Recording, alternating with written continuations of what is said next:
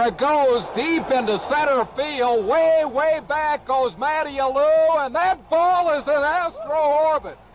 And the little dynamo, the toy cannon, now has 76 runs batted into the year. What a shot!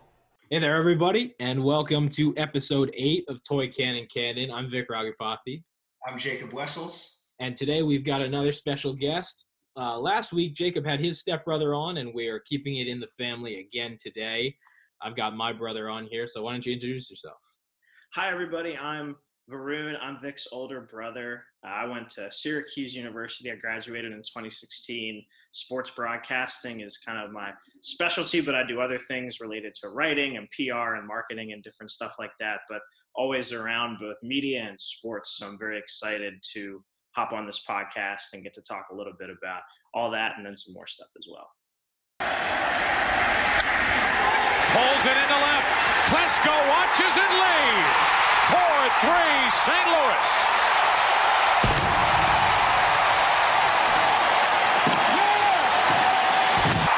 Right now, Brian Jordan in St. Louis is as popular as Michael Jordan in Chicago because of this. I am going to tell you guys about one of the most underrated all around athletes of the 20th century, Mr. Brian Jordan. Now, Brian Jordan is about as overlooked as it gets because literally at every point in his career, whether it was playing with Deion Sanders, hitting behind Mark McGwire, or being in the same lineup as MVP Chipper Jones, he never got full credit for how damn good he was at two sports, football and baseball. And Brian Jordan played during a time when the two sport athlete was pretty damn cool. Bo Jackson, Deion Sanders. These are two of America's greatest athletic exports. They're legends for their stuff on and off the field. Brian Jordan was pretty damn close in terms of how good he was at both sports if you look at the all around package. He was not on the same level as Bo Jackson or Deion Sanders, but he also wasn't a Drew Henson case. He belonged in both leagues he played in. So, a little background on Brian Jordan, who's mostly a baseball player but started as a football player. So, he grew up in Baltimore right away. He's not coming from SEC country like Bo and Deion, right? Where Florida down south, you get big, strong athletes all the time. He's coming from Baltimore, which is still pretty good athletic hotbed. But he went to University of Richmond. He didn't go to Florida State. He didn't go to Auburn. He was a first round pick in 1988 by the St. Louis Cardinals. Obviously, baseball was going to be his sport. That's the one that he was better at. But he was also a seventh round pick the next year by the Buffalo Bills. Now, he was cut in training camp, which is okay because that Bills team, the early 90s, late 80s Bills team, that team was stacked, okay? It's going to be tough for any seventh round pick to get on that team. Nevertheless, Brian Jordan, while in the Cardinals minor league system in the late 80s and early 90s, latched on with the Atlanta Falcons, and he played for three years with the Atlanta Falcons from 89 to 91, the same three years that started Deion Sanders' NFL career.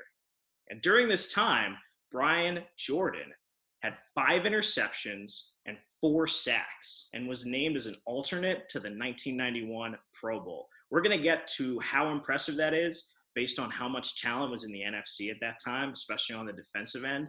But let's just say that Brian Jordan was no slouch as a cornerback and a safety, a defensive back for Jerry Glanville's late 80s, early 90s Falcons. So by the time the 1992 season rolls around in baseball, Brian Jordan is pretty clearly going to be an MLB player very soon.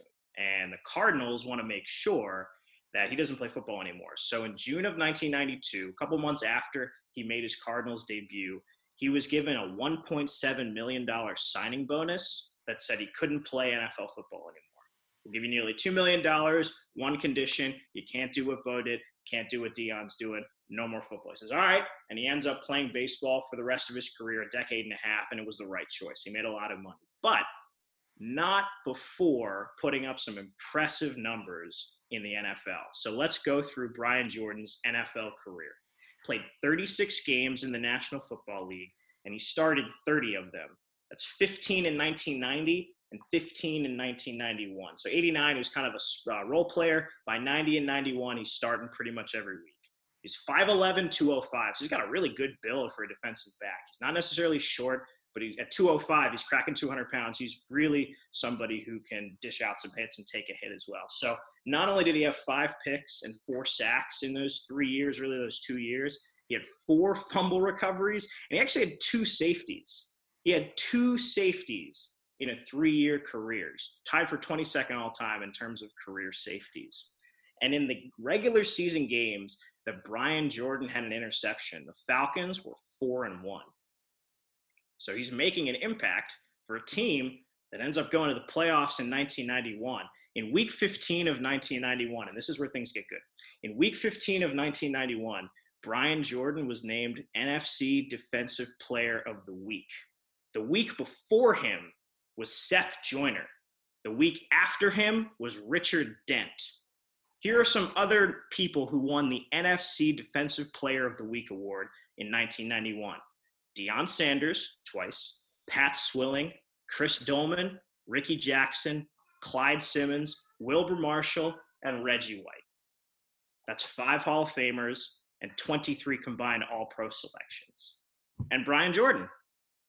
That's insane. And do you know who else played in the NFC that year? Mike Singletary and Lawrence Taylor.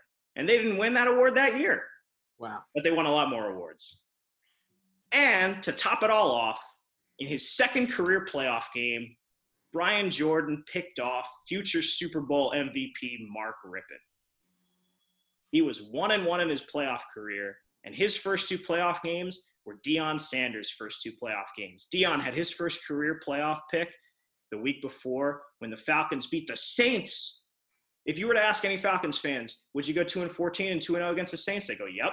And Brian Jordan played for a Falcons team that beat the Saints in the playoffs. That's pretty darn cool for somebody who ended up as a seventh round pick.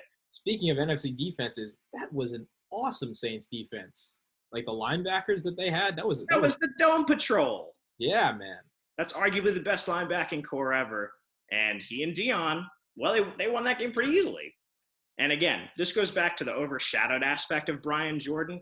His three year career, like I said, 89 to 91, lined up with Deion's first three NFL seasons. So Deion, in his first three years in the NFL, had 14 interceptions and three pick sixes, but he only had one sack. So Brian Jordan had more sacks than Deion Sanders, who had one sack for his entire career. They probably were like, Brian, to put it in Cris Carter terms, you're the fall guy here. You got to go make the tackle. He's not going to touch Christian Okoye. You got to go do it. And so he did. He's a pretty well built guy. Pretty well built guy. So he's done with the NFL by 1991, but not after putting up some impressive numbers. And he starts playing in MLB in 1992. Now, 1995 was his first year as a, an everyday player. He's in the lineup every day, starting in 95. And he was the most popular Cardinal of the day before Mark McGwire showed up two years later. He was their guy. Brian Jordan was an incredibly popular, well known baseball player in the mid 90s. His first two years as an everyday player, his age 28 and 29 seasons, he accumulated 10.7 WAR, 5.5 one year, and then like 5.2 another year. For reference, and a heavy disclaimer later, but for reference, Griffey, 8.5, Bonds, 9.3, McGwire, 7.8. Now, those kids were in their early 20s at the time, Mhm. and they were an everyday player from day one, unlike Brian Jordan. But still, Brian Jordan's first two years as an everyday player at MLB, he put up higher WAR than Griffey, Bonds, and McGwire in their first two full seasons playing Major League Baseball. Five wins is about your uh, your All Star threshold, pretty much. Yeah. And Brian Jordan was only named an All Star once, which, if you look at his statistics, is kind of criminal because his first year as an everyday player, 296 average, 22 homers, 81 RBI, 145 total hits. All right, maybe you can make an argument, not an All Star, depends on how the splits are, sure. Second year as an everyday player, 1996. Brian Jordan's second year, everyday playing in the big leagues. 310, 104 runs batted in, 422 average with runners in scoring position would set the franchise record that would stand for 17 years. He led the majors in average with bases loaded as the cleanup batter. He hit 333 in the NLDS, and he hit a game winning home run in game four of the NLCS against the Braves. And Tim McCarver, when he hit that home run in game four of the NLCS, said, Right now, Brian Jordan is as popular in St. Louis as Michael Jordan is in Chicago because of this. And you think Tim McCarver, being his usual Tim McCarver self, come on now. The cameras later showed a sign that said Jordan rules, Brian Jordan, that is. Huh. He was really, really popular and really, really good. Here's how I'm going to sum up his early careers in the NFL and MLB. In Brian Jordan's second year as a full time starter in the NFL, he was a Pro Bowl alternate. He had a playoff pick, and he won NFC Defensive Player of the Week the same year that five Hall of Famers did it. In his second year as a full time player in MLB, he hit 310 and had a game winning home run in the NLCS and finished eighth in MVP voting. He was a fast learner, I would say. One thing that you always like to talk about are, you know, good players on really good teams. You know, just like ul- ultra reliable guys for playoff and playoff winning teams. And the fact that he could do that across two sports is insane. Right. And I grew up as a Phillies fan just hating this guy because he was such a good brave on those teams that would never stop winning the NL East. And he was a big part of that for a couple of years there in the late 90s and the early 2000s. In 99, that was his first All Star appearance and his only one. It was his second year with the Braves. And like Deion, he won a pennant with the Atlanta Braves. So he has that same check mark on his resume. 1999 statistics are really impressive. Scored 100 runs. He drove in 115. He hit 471 in the NLDS that year and drove in seven of Atlanta's 18 runs. He was a beast in the NLDS for some reason. Uh, pretty good in the NLCS, two home runs against the Mets. But he's just one for 13 in the World Series, and the Yankees swept him. wasn't much of a series, uh, but a solid to above average player, well into the 2000s, and a guy who you could count on for a big hit in the playoffs time and time again. Yeah, I mean, if you if you look at his numbers, they're they're really impressive across the board. I mean, 98 is is the, you know his you know, probably his best season. He didn't get any MVP votes that year, which is kind of criminal. He did Um, get the contract with the Braves, so he picked the right sport with baseball, and then he got the money that he ended up deserving. Yeah. But but you know what's kind of most interesting to me is, that you know a lot of these guys who get forgotten or, or get lost to time. Part of the reason that happens is because they you know aren't that popular. We talked about Bobby Abreu last week, who is a fantastic baseball player, but he just wasn't the kind of marketable star that like you know made made people recognize. Holy crap, this guy might be a Hall of Fame talent. The fact that Brian Jordan is as popular as he was, and at the same time, like I know his name. I know that he played baseball. I could probably tell you he was a Brave and Cardinal. I would not have been able to tell you anything else about him. Right. Um, the fact that he's as popular as he wasn't, you know, he kind of has been lost to history just for all these other reasons, is fascinating. It is. It is. It's at every step of his career, somebody else was doing like the same thing, but just a little bit more like, oh, you're a Jordan peaking in the 90s. Cool. There's this other guy, plays in Chicago. He's doing the same things. When you think when you think Jordan and baseball, you think Michael before Brian. And Jordan only played in the minors, and Brian was an all-star caliber player for nearly a decade. And yeah, it's just like just as under the radar as you can get. And I didn't know this to your point, Jacob, until last couple days when I was doing the research on it. Deion had his moments in MLB, but you know he was really obviously he was Deion. He was prime time, so like he was still like getting a lot of love and getting a lot of attention. But like he's got a career 89 OPS plus. Brian Jordan has got a career I think 102 OPS plus. Yeah, yeah. I mean, Brian Jordan was, you know, much better at baseball than Deion, and Bo Jackson is a different story. Uh, it's funny because in 1990, Bo and Deion played each other five times. Deion was a Yankee, Bo was on the Royals. And in one of those games, Bo Jackson hit three home runs, and Deion was just giving him props. Like, yeah, you know, it's just a battle of the two sport athletes, right? And it's such a cool moment in American sporting history. And Bo, Bo is Bo. He hit the three home run. He had the three home run game. So, like, when you have not one but two who go by one name, a combined seven, eight letters, like it's really hard to be Brian Jordan and also super well known because, like, again, just overshadowed. So you Yeah. want to hear about Brian Jordan's career statistics because it's pretty good. I'm not going to go too deep into the analytics, but I will tell you that over 15 years, Jordan hit 282, 333, 455, and he had 27 RBI in 38 playoff games.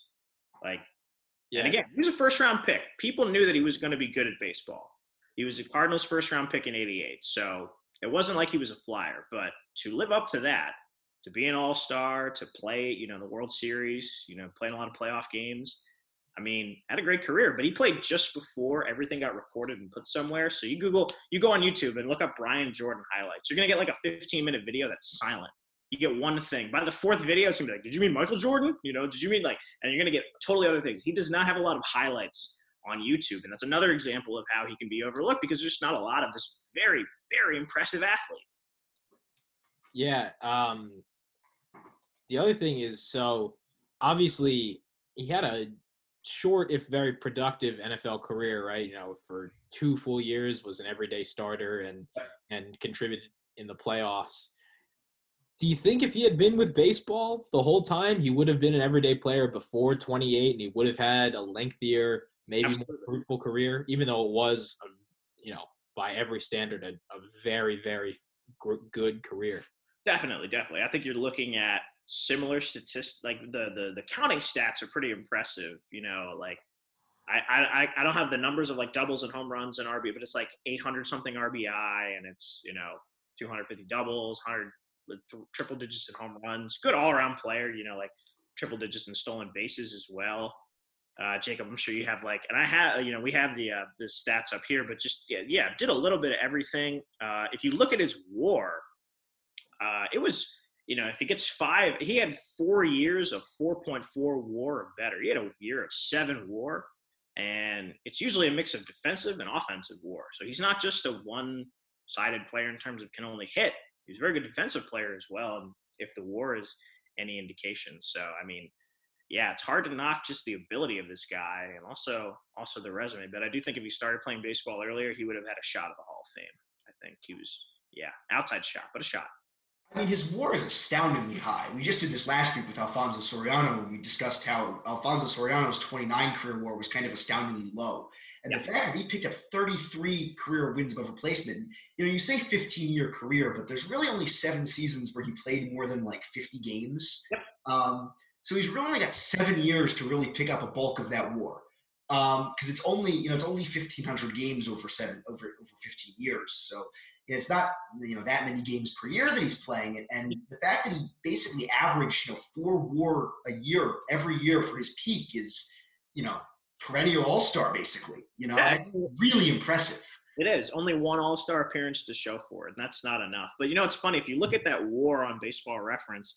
He put up one WAR in '93 and '94 as a utility player. So even as a utility player, he's like a, a, a net positive impact on your ball clubs. Clearly, he could play, and he ended up showing it off. But yeah, just like yeah, I mean, of his 32.9 career WAR, he put up 31.4 of it between 95 and 2002.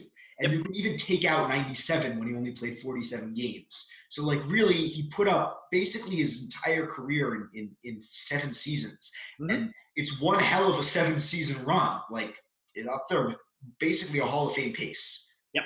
Yep. I mean, I like there are a lot of really good players that aren't going to put up a seven win season. Like when it comes to WAR, seven's a crooked number. That's seven is a crooked number, and he had that. And that's what got him his big, not the WAR, but it got his big contract with the Braves after that. And he lived. I mean, he he gets paid oh, like nine million a year, which 20, 20, 22 years ago is obviously a lot of money, still a lot of money. And then he makes the All Star team. You know, like he's living up to big money contracts and playing every day. And yeah, just really, really good player. He didn't get a single Hall of Fame vote. Poor guy. And Nah. lots of people with with much worse careers did get Hall of Fame votes. Oh yeah, oh Um, yeah. I'm pretty sure Aaron Sele got a Hall of Fame vote. Yeah, there are some weird names that got Hall of Fame votes on this list. Vinny Castillas. Like, how did Yeah. Vinny Castilla get a Hall of Fame vote when he didn't? I mean, I guess Coors, but like, I don't know. Right, right. Like- this is the just exact kind of player that every good team needs and wants desperately. Just a Yep. guy who, you know, you don't have to worry about. I uh, like he sounds like a good like was he was And he he's not in the news. He's not in the news. He's he's a, Yeah. he's a broadcaster for the Braves now, and he has a Brian Jordan Foundation. So again, like Deion is a loud personality. Bo Jackson, based on his mythic aura, is always going to be near our minds as sports fans, especially when we look back and celebrate. But Brian Jordan is just you know a good dude, a regular guy, not much news on him, and yeah, just play? raw. Two different sports. All right. I don't want to go on too much of a random sidebar, but I've just discovered something very weird. Um, I was looking at the 2012 Hall of Fame ballot, which was a ballot that Jack Morris was on, and for some reason, Baseball Reference listed like the hitting stats or the pitching stats for Jack Morris, and I guess the Tigers used Jack Morris as a pinch runner because, well, we had just talked about guys with no hits and lots of career runs. Jack Morris has appeared in eight games as a hitter. He has one plate appearance. He has four career runs. Wow. He scored 50% of the times he was on base. And I guess he was a pinch runner because he only had one at bat ever. What I'm learning is you can put up some really crazy stats as just a pinch runner. I, I guess pinch hit in 87 because there still wasn't interleague play. He was on the Tigers. Right. Damn. Yeah. But it's you know, and this was an early '80s Jack Morris either. Like this is probably an older vintage of him. So yeah. I mean, He's definitely he's one of the most competitive people ever to play any sport. So I he's definitely got the fire to be on the base pads. I don't know if he's got the speed or the health. he might have actually beaten. I don't know if, what Blue Jays team he was on, but he might have beaten Deion in the uh, '92 World Series. Blue Jays Braves. But Uh, he did. But that's another example right there of just like, Uh, oh, Brian Jordan did something really cool, like win the pennant with. So like his whole career overlooked. So you played in MLB and the NFL. So did Bo Jackson. You played playoff games for the Falcons and Braves. So did Deion Sanders. You hit cleanup for the Cardinals under Tony La Russa. Sweet. Mark McGwire hit 70 home runs in 1998. Brian Jordan batted behind him pretty much every day. Oh, you made the All Star team in 1999. Awesome. Chipper Jones is the MVP. Your teammate, he's the MVP. He's the best player in baseball. But how many people can say some uh, some sentence as cool as I was in the same secondary as Deion and I batted right behind Mark McGwire when Mark McGwire was at his best? Like that's a really unique, just sporting anecdote. Yeah, I think I, I mean generally in terms of you know two way players being overshadowed, I, I don't I don't know why. I mean I do know why because of the it's kind of the mythos around it. But I feel like if you asked most average sports fans and even above average sports fans, you know about about guys who played in both the NFL and MLB, they would only say Bo Jackson. I think even Deion Sanders' baseball career swept under the rug because of what Yeah. Bo Jackson did. I, I think that ba- basically people only think of when they think of two-way players, think of Bo Jackson, full stop, and that's not true. Goes beyond you know even Deion Sanders. It goes to Brian Jordan and you know guys like that, and, and you know there's much more of a tradition of it than people think, and, and that's kind of weird how that you know, ends up being perceived. There is. I mean, you look at people like Danny Ainge, right? Danny Ainge was good enough to be in training camp with the Yankees, and he was also a role player on 67 wins Celtics team. So, like, we've had great all around athletes playing multiple sports for a long time, but it doesn't make it any less impressive. Certainly not for somebody like Brian Jordan, who is putting up crazy numbers right during the uh, height of the steroid era, too. So, like, you know, this guy has come into a new league and everybody's doing this thing in this new league and it's helping them all get better. And I, he wasn't named in steroids or anything like with the Mitchell report or anything like that. But I mean, he he could really hit the ball. I mean, obviously, in the era of kind of hyper specialized athletes, we're probably not going to see another another two way player, at least for a, a This is a this is a really really great point and great segue because Brian Jordan was recently quoted as saying no, he doesn't think this is going to happen again, and for the exact same reason, Jacob,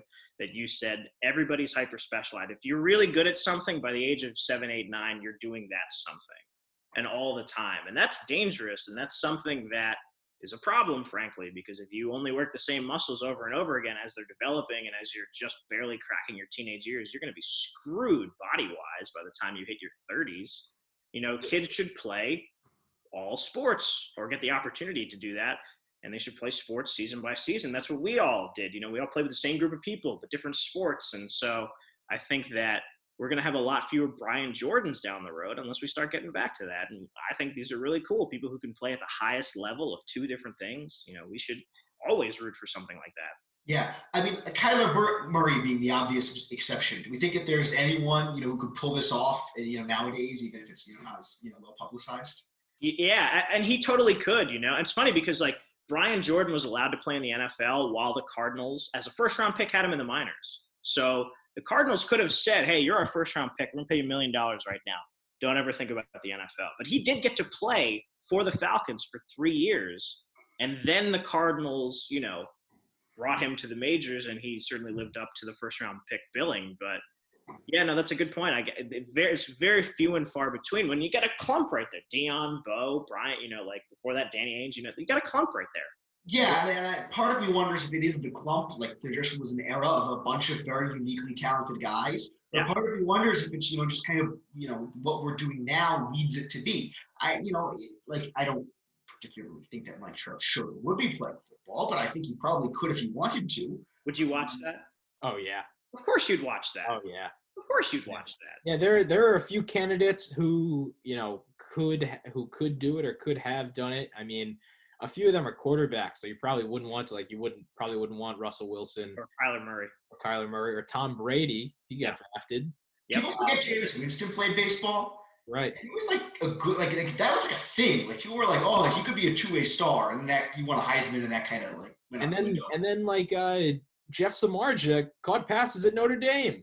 Terrelle Pryor was a quarterback, and then now he's a receiver, but he played basketball too. He was a big, big deal in, in, in the state of Pennsylvania, at least when he was a high school athlete, for the same reasons. And let's get then- more. Let's get more two-sport athletes. I think. I think it's necessary. The other thing is like it also has to be baseball something because Terrelle Pryor can't play basketball and football. Nah, They'll nah. coincide. Yeah. Baseball is the only one that happens largely when all the others are done with. Yeah, it's the only chance you have, really. Although if they're going to move all these schedules around now and, and all that kind of stuff, we might we might end up seeing you know guys who can play basketball and football and, and you know things. Plus, if there are people who don't want to play, maybe they got to fill spots. Yeah. So so like and and it also it brings to mind the, the the concept of picking correctly based like Brian Jordan made the right decision to stick with baseball and keep doing it. I don't know that he'd ever been but again but then but then I go back and I go this guy was a Pro Bowl alternate his second year as a full-time starter in the NFL. If you give that guy only NFL training through the 90s, who's to say he's not going to make an all-pro team? Who's to say he's not going to continue to be like one of the better players in the league, you know? So I think it just goes back to show that somebody like this, who is an all-star caliber player in at least one sport, should certainly get a little more shine.